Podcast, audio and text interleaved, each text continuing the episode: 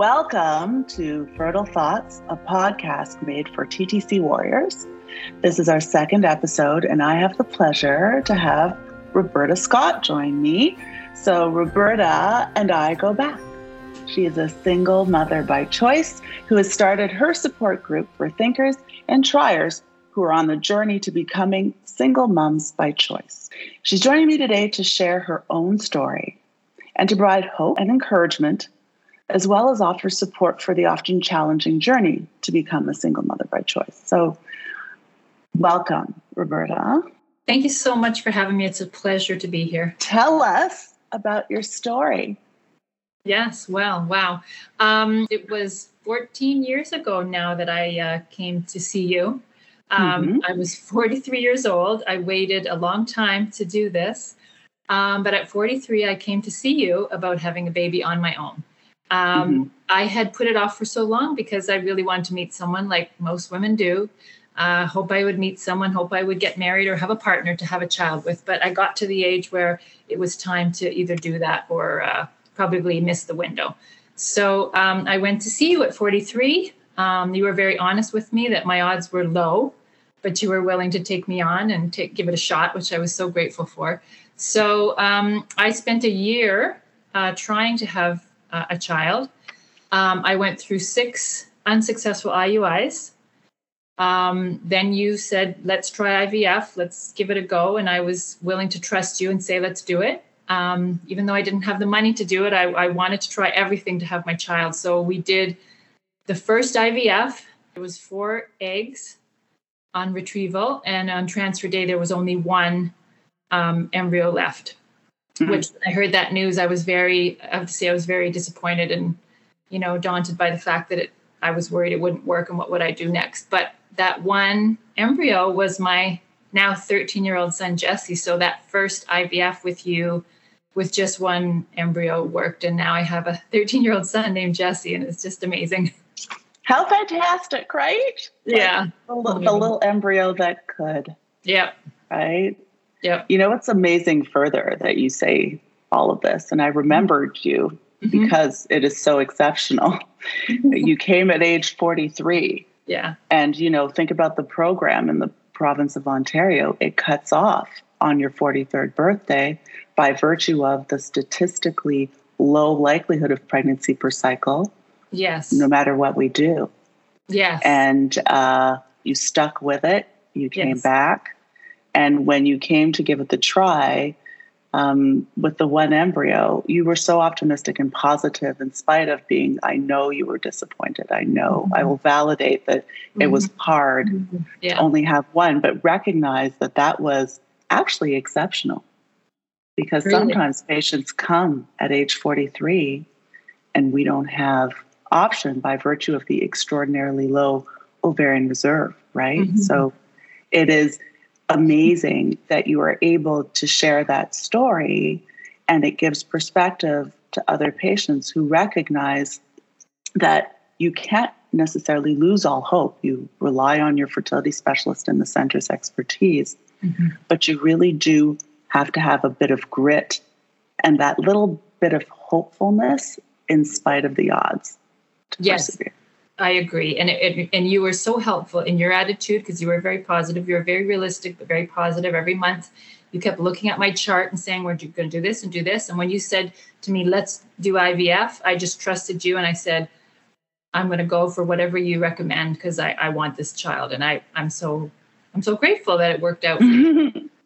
I'm glad it worked out, right? Mm-hmm. and and so you know you're right. Like every service provider is a little bit different, and and you know at Anova, and for me, the whole reason I ended up in the place that I am now. I always wanted to be a fertility specialist, but in the place of advocating for others, mm-hmm. in the place of setting standards through our fertility centers, it was really to break down barriers.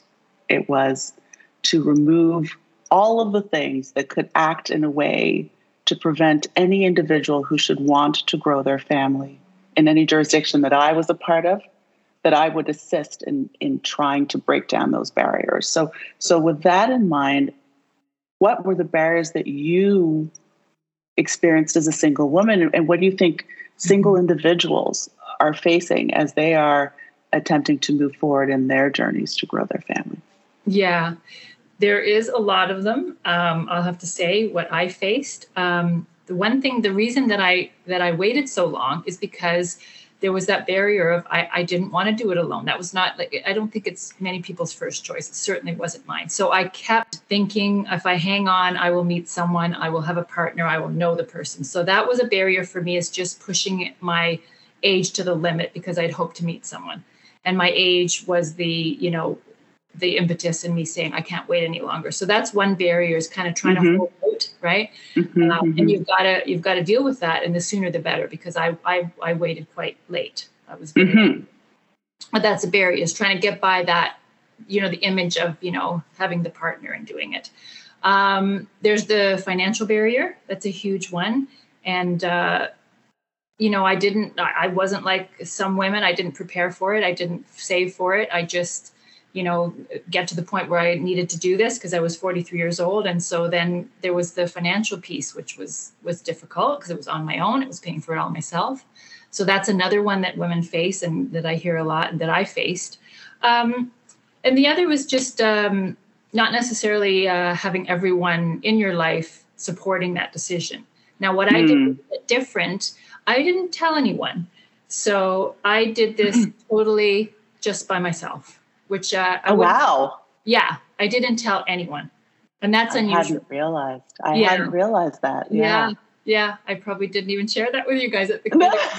I guess not, but that's a that's a, a heavy burden to. Yeah, but right? my decision, the reason to do it was to avoid people maybe telling me, you know, maybe you know this is too late, or you know, do you sure you want to do this on your own? Because I just suspected that a lot of people would if I hadn't started yet or if I hadn't become pregnant yet, I get a lot of opinions about mm. what I should or shouldn't do. And I just knew that what I was doing was something that I wanted to do and needed to do. So it helped me to just avoid any naysayers, any people that might wanted to talk me out of it.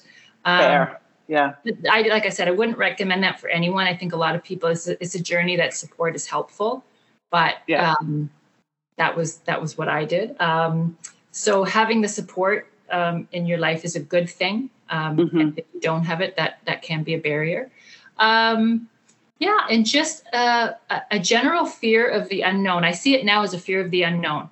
I just didn't know. I knew more than anything I wanted to have a child. My whole life, I wanted to be a mother. That was a, a dream of mine, and I didn't ever want to give up on that. But it was really daunting to me to do it on my own because I just didn't know how that would go. Will I be able to cope as a, as a single mother? Will I have the money to support a child? Will I have, you know, how will my life be uh, once I become a single mother, right? With no mm-hmm. support, no. So that was just like a fear I had. And so it was mm-hmm. hard to get over that. And I meet a lot of women that feel that way. It's a, it's a real hurdle to jump into the unknown and go, on the other side, if I do become a mother, how, how, how am I going to be able to cope? Can I handle this on my own? So I, I felt like that and then what was it how did that compare to reality actually oh so i know that's a big question but at the end yes. end now we're talking you that's, know it's a reasonable fear couples yeah. who go into think about it and individuals who are single individuals feel it to the nth degree so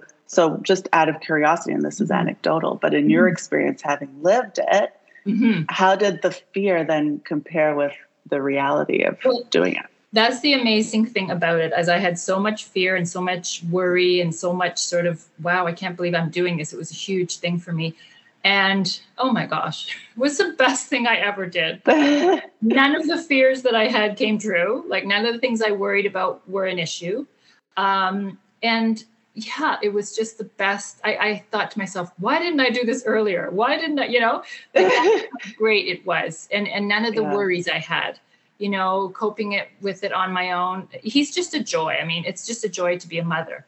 And so all the things that I was worried about never came true, which doesn't take away from the fear. It's there because I, I, when I talk to women who are who are still thinking about it, those fears mm-hmm. are there. Mm-hmm. But I try to let them know that on the other side, for my everyone's different, everyone's life's yeah. Mm-hmm. This experience is different, right? Doesn't mean that everyone's going to have that, but it was just the best thing that ever happened to my life. And all the things I was worried about, I was fine with and raising a child on my own has been absolute joy. Absolute fantastic. That's yeah. fantastic. yeah, you're very blessed. I mean, and and it, in fairness, not every child is the same, right? And oh, it's that unknown. What I hear from my patients who are talking about the potentiality of a journey mm-hmm. to become a single parent by choice mm-hmm. is the uh, what uh, what ifs around health is is a big one, and and there are no guarantees in anything that we mm-hmm. do, right? Mm-hmm. And and so you think, what would you do as a single person? What would you do as a couple? Like, how mm-hmm. would you cope either way, right? Mm-hmm. So those are the kind of bigger, more existential questions that I get that I actually, in fairness, can't answer because I that's not my genius. My genius is in the medicine and how to handle the mm-hmm. situation when patients present. Um, so, yeah. so what do you think if, so it was a great experience for you. Was. What was the, go ahead. I was just saying, I, I went back to work. What I was lucky, and again, not a, a, lot of women can do this. I, I, I, I, was able to take a year and a half off with my son, which was just mm-hmm. a joy.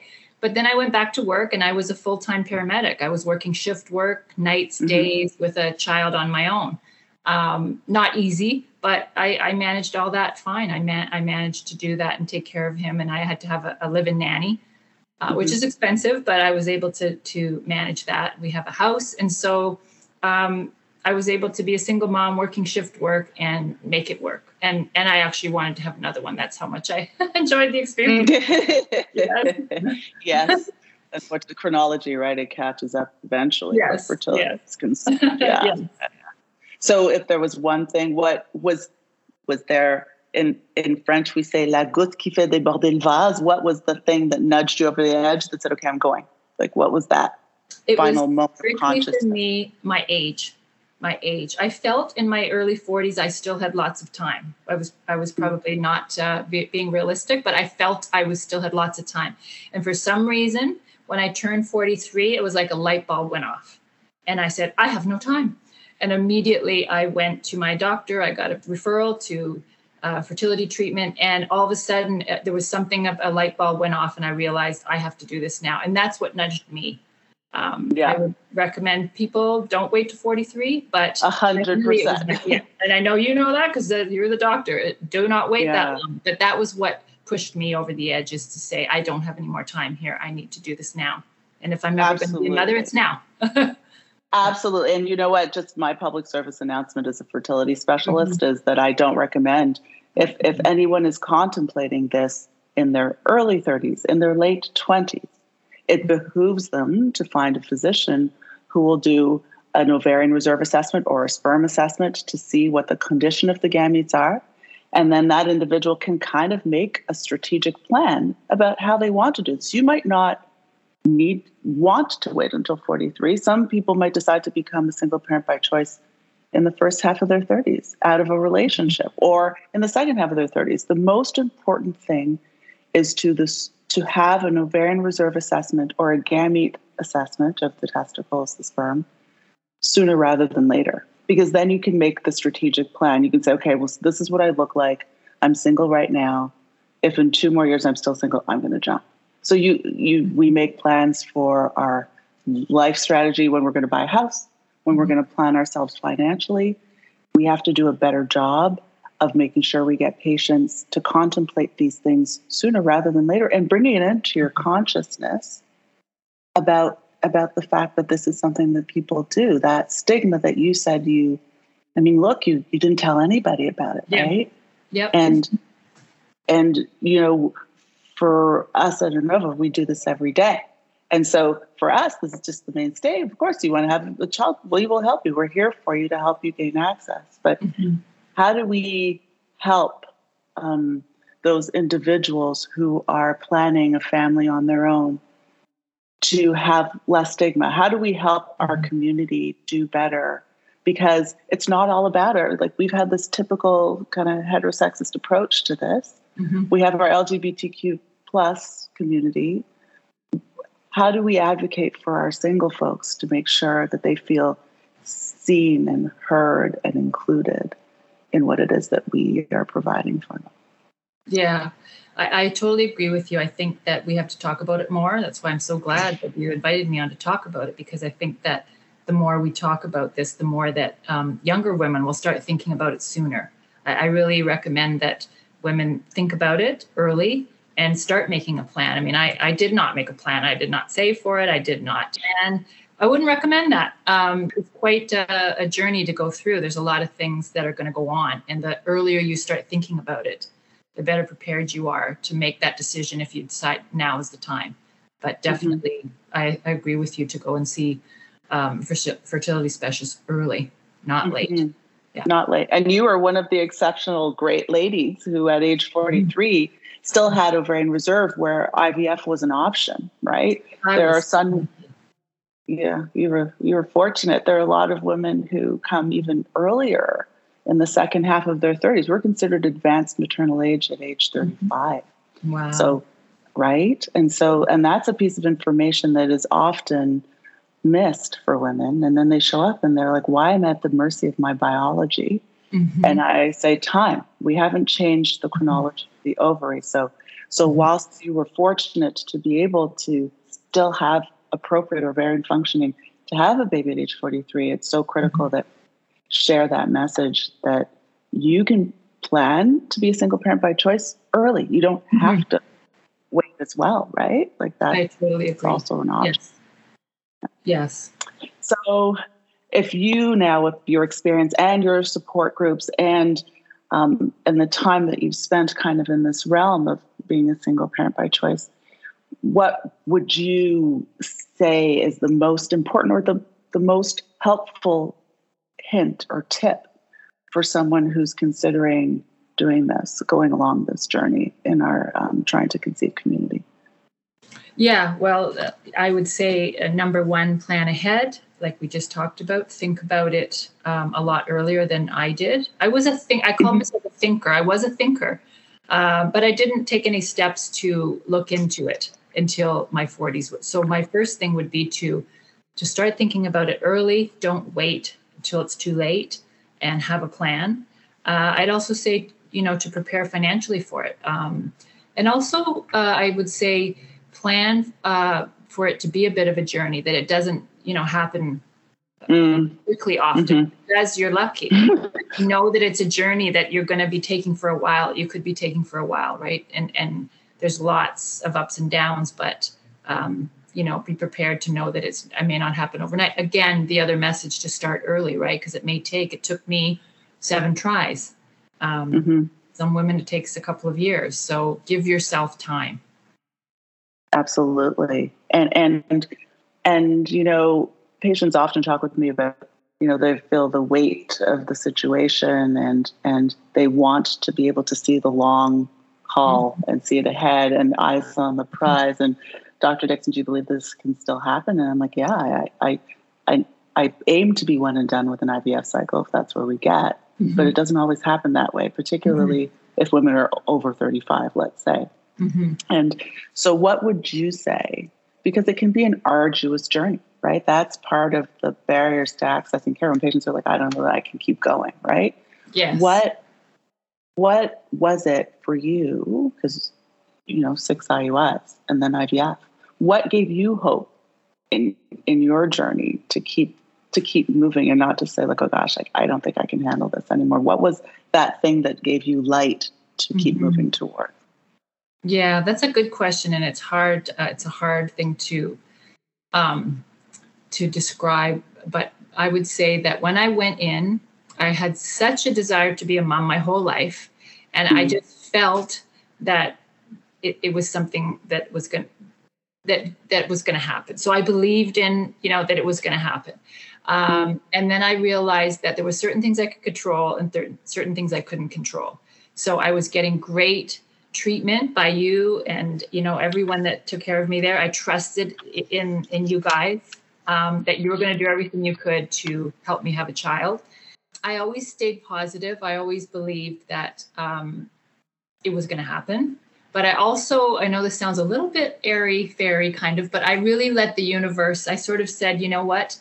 If this is meant to be, I'm doing everything I can do to make this happen. And the rest I'm going to have to leave to whatever forces are out there, and I'll go with that. And I'll just, but what I said to myself is, I'm going to stick it out as long as I can which is as long as I need to or as long as I can afford to. I mean, I was in a position where I just I had to take out loans and things to do it but I was committed. I said, you know, um, this is my one chance, and I'm not going to quit. I'm not going to stop until, um, I guess, until it either happened or you know there was something telling me to stop. Luckily i didn't have to get to that point. I mean when i mm-hmm. came to get that one embryo put back in i was already my wheels were already turning. Okay how am i going to get the next isn't that crazy? Right. No, it's not. It's good to have a plan. I always tell people you're you might be plan A, but I'm B and C and I'm yeah.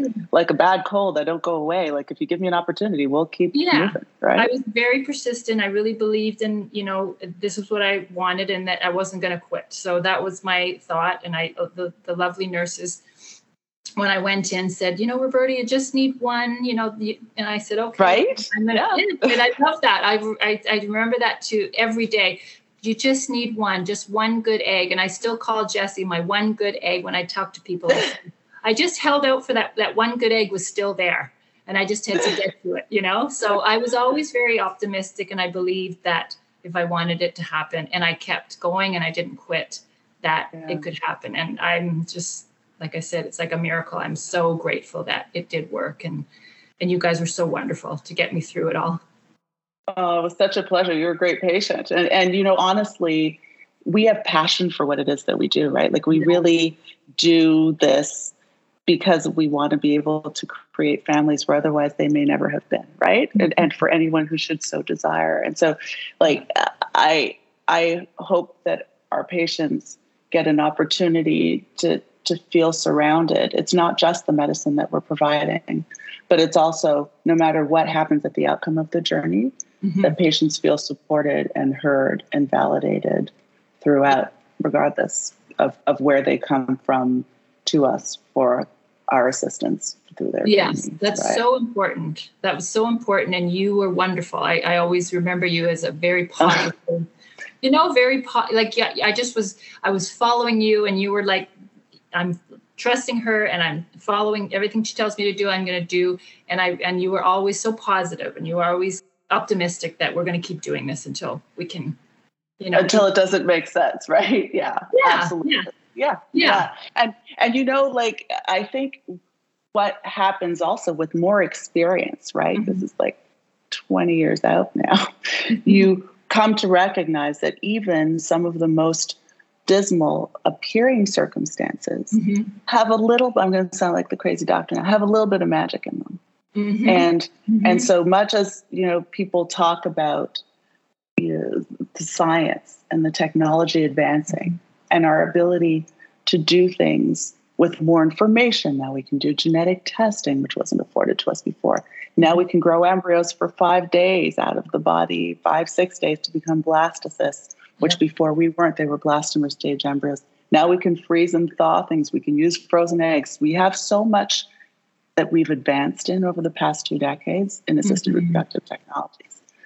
But I will maintain that there's just this little bit of magical dust that goes in there that I'm we that. we still don't understand. I mean, like likely there will be a reasonable explanation to an extent about genetics and genomics that's coming up. But you mm-hmm. know, for our patients out there, the, the the one that gets people across the finish line is grit and you were lovely as a patient because you were part of your care you didn't just relinquish it all to us but and you were mm-hmm. informed about what we were doing but you mm-hmm. also had a, a degree of an understanding that we were there to provide you with the expertise to guide you in the right direction and that's a bit of a trick when you have the you know clinical care team working with the patients mm-hmm. and wanting to meet people halfway, but also understanding what people need to get to success. So it's a bit of a, a balance um, between the care providers, the clinical care team, and the patients. But it's such a joy mm-hmm. to be able to collaborate with patients and then see what comes out of it.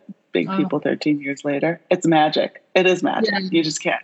Never gets old. You see the cells and then you see people. It just doesn't make sense, but it's what we do every day. oh, that's so, so nice. That's so nice. Yeah. I remember sitting in the waiting room and looking at all the pictures that are up on the board of all the babies. And I remember thinking, wonder if I'm going to be up there one day, you know, and I just kept the faith. I just kept hope. And, you know, yeah. here I am, you know, I, I, was able to be, be a mom and it's, it's the best experience in the world. And then now you're channeling it into mm-hmm. something mm-hmm. to help others, right? Mm-hmm. Other people yeah. along the journey. So, so that said, tell us some about your support group and what it is that you do. Yeah, so I started about four years ago. I, I saw a need. There a lot of women talking to me, asking me questions, wanting to do what I was uh, had done, be a single mom because they weren't in a, in a partnership. And uh, I realized that, that there was a need for some support out there. And so I started a support group, and it was a small group that started meeting in my living room about four years ago of women who were either thinking of, which I was a thinker for a long time before I got the nerve up to try it, thinking mm-hmm to have a you know be a single mom by choice. So i started mm-hmm. this group. It's called journey to become a single mother by choice. And we meet monthly. We started off meeting in my living room a small handful of women. Pre-covid. Yes exactly because this is four years ago. So that was when we could together in living rooms. Yes and yeah. um, it's a handful of women who uh, wanted to meet was it was going to be a one-time meeting and i saw so much need for these women to talk to each other I've just sort of become this host for them. And we mm-hmm. meet monthly now that it's COVID, we meet online. Um, mm-hmm. And basically, we meet uh, to give them some community, some connection, some support, uh, and information sharing. They share a lot of information with each other about what they've done and where they've gone, and you know what's mm-hmm. worked for them. And so I host it monthly, and uh, I get you know we've got almost 200 women now in the group, and we get about 50 wow yeah, really? Wow, yeah. that's great. It started with like 12 women, you know, and, and, it's like they told two friends and they told two friends, you know, they'd meet people and, and so on and so yeah, on. and they would join. And so now we have this large group. And now that we're online, people even from, you don't even have to be in Canada come on, which is great. It's nice, opened up to more people. And uh, wow you know, it's really, it's filling a need for these women who are doing it on their own. They feel so great being able to talk to other women who are in the same situation, going through the journey. Um, and so it's just a support group for women doing it on their own. And I just started it because I saw the need, and it's a pleasure to to support them and give them. And I try and give them hope. You know, I, I give them hope and I give them encouragement, and they support each other. It's a great it's a great group. That's fantastic. I mean, I when I think back when I first started, like again 20 years ago now, which is so weird. But um, there was this little book that was, you know, single women thinking of having a baby. It was like it, it, this is before the iPhone. It was this little flip pamphlet, and yeah. I'm like, I'm, I'm going to support them. I'm going to advertise there and say that I'm willing to help you because there was stigma back then. Like, yeah, it was not commonplace at mm-hmm. all in the mm-hmm. early 2000s, and the segue to now. Even though it's more commonplace, there needs to be safe spaces for people to go mm-hmm. and discuss and, and feel kinship with others and, and feel the ability to find hope and not mm-hmm. like they're a unicorn in their own selves oh, yeah. as they wished right like so you're yes, you're not alone oh absolutely that's one of the one of the most common comments is when they meet each other and they see each other now, like I said, on the screen, and they say, "Oh, it feels so good to talk to other people." You know, all the thoughts you're having, I'm having them too. They're all either going through the same thing, and it helps them so much to meet other women and realizing how many women are doing this. And then the amazing thing about my group is that because I've been doing it for four years, the original women, a lot of them have babies now. Pretty well. Oh, nice it's so nice moms and then they can give hope to the other women so I've divided into two groups i have a group for thinkers and triers, women on the journey. And then I have another group for the women that I say you've graduated into the mom group. And then, you know, they continue to need support and the connection in the community. So they meet and they meet, you know, uh, online and, and share what it's like to be a single mom with young children. So there's mm-hmm. that support as well along the journey of, of raising a child by yourself. Wonderful. Well, thank you for doing what you do. There was clearly a need. And mm-hmm. uh, it's always I think it's so special when people come to their own form of advocacy through having had experience and wanting to be able to extend help to others in a time where maybe they might not have had it, right? So thank you for what you do for all of those patients out there, the moms oh, who want to be single parents by choice. And uh, it's been so fantastic to speak with you and see you again and to think of the little baby that's now 13 years old, or I can't even believe it. Time has flown by. Um, but uh, so I think that you know, we talk about this is called fertile thoughts, right? So mm-hmm. this is my moment where I put you on the spot. Mm-hmm. And I ask you, after all that, to give us your fertile thought for the day. Yeah, well, my fertile thought uh, has a lot of hope, and it just says that if you are on your own and you've always dreamed of having a baby, don't let being single stop you. You can do it on your own. I did it. And there is support out there for you to help you on your journey. And so I say to women, you can do this. You can do this. That's do great. This. That's great. Thank you for that fertile thought. And then I will also share my fertile thought, and it's by Bear Grylls. It says, Being brave isn't the absence of fear. Being brave is having that fear, but finding a way through it. Right? I like that. Me too. Yeah. Me too. So, well, thank you so much. Thank you, thank you, thank you a million times. Thank you. So good to see you, but thank you for joining us. Yeah. And thank you to everyone who is listening. And if you have a story to share with our community, please reach out to us through our social media platforms. We'd love to have you on our next episode. And remember, one positive thought at the beginning of your day can change the entire course of your day. So make sure it's a fertile one. Till our next episode, stay healthy and bye for now.